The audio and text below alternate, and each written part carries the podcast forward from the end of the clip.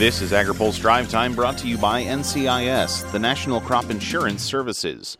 America's crop insurance agencies provide individualized protection on more than 311 million acres of farmland. Good Friday afternoon. I'm Spencer Chase. Ag Secretary Sonny Perdue says the department is ready to take action with the Food and Drug Administration on next steps for cell based meat. Perdue spoke to reporters before addressing attendees of the Cattle Industry Convention in New Orleans on Friday. He says the Trump administration is ready to sign a memorandum of understanding that will lay out how the products will be treated. I think the MOU is ready to be signed. It was prior to the shutdown, and uh, I think it's right at OMB right now, but the MOU between uh, FDA and USDA regarding the, uh, the jurisdictional uh, distinctions between what they do and what we do. But the National Cattlemen's Beef Association doesn't want the administration to be in any hurry.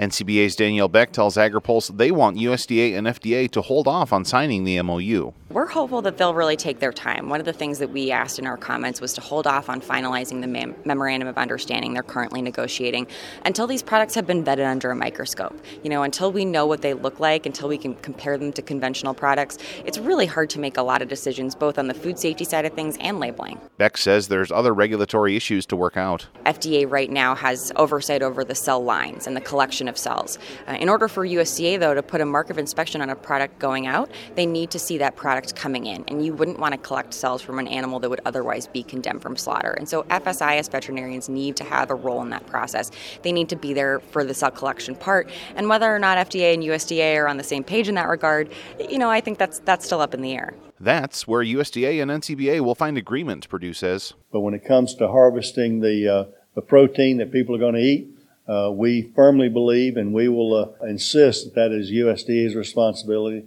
that's pretty much how that has divided out is that we want to make sure that when that uh, product is harvested, uh, that USDA is right there with the harvesting, the packaging, and the labeling of that.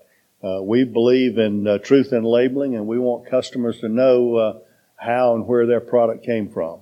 Perdue also said he was encouraged by what he heard coming out of this week's trade talks with China. AgriPulse's Ben Nuelle reports on a portion of those talks catching the attention of the president and Rural America. Chinese officials agreed to buy more U.S. soybeans after a trade meeting with President Donald Trump yesterday, but after the meeting, it was unclear whether the Chinese said 5 million tons per day or today.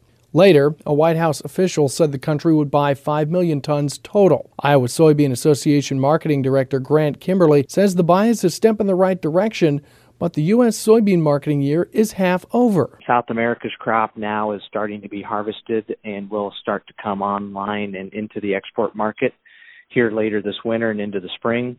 So competition is going to get really steep here in a hurry. Iowa Secretary of Agriculture Mike Naig is encouraged by the continued, quote, big picture progress being made. Things like the non tariff barriers that we've all been very aware of the last many years, things like functioning regulatory systems and the intellectual property protections that we know are needed to restore some normal order in this trade relationship. The U.S. and China have agreed to make a deal by March 1st. For AgriPulse, I'm Ben Nuelle. Yesterday, we told you about the CattleFax 2019 outlook for the beef sector, and an ag economist says the broader outlook across agriculture has a similar look to it. We are seeing uh, depressed income levels. Um, I don't think, especially on the row crop side, 2019 is going to look much different than what we've seen the last couple of years. That's Will Sawyer, lead economist for CoBank. He says the anticipated rough year ahead should give producers an opportunity to examine their costs that in the end can improve decision making. And when the move, markets are moving as much as they have, that's very valuable. He says there are opportunities for some bright spots in agriculture. For instance, a continuation of African swine fever in China could lead to increased export opportunities for U.S. pork. Now, here's a word from our sponsor. Today's AgriPulse Drive Time is brought to you by America's crop insurance industry, which is thankful for the continued support of farmers, commodity organizations, rural businesses, lenders, and lawmakers who are fighting to maintain a strong farm safety net. Providing individualized protection on more than 311 million acres of farmland, crop insurance remains the smartest, most efficient way to secure America's food, fiber, and fuel supply. That's all for today's drive time. For more agriculture, trade, environment, and regulatory news, visit agripulse.com. Reporting from the Cattle Industry Convention in New Orleans, I'm Spencer Chase.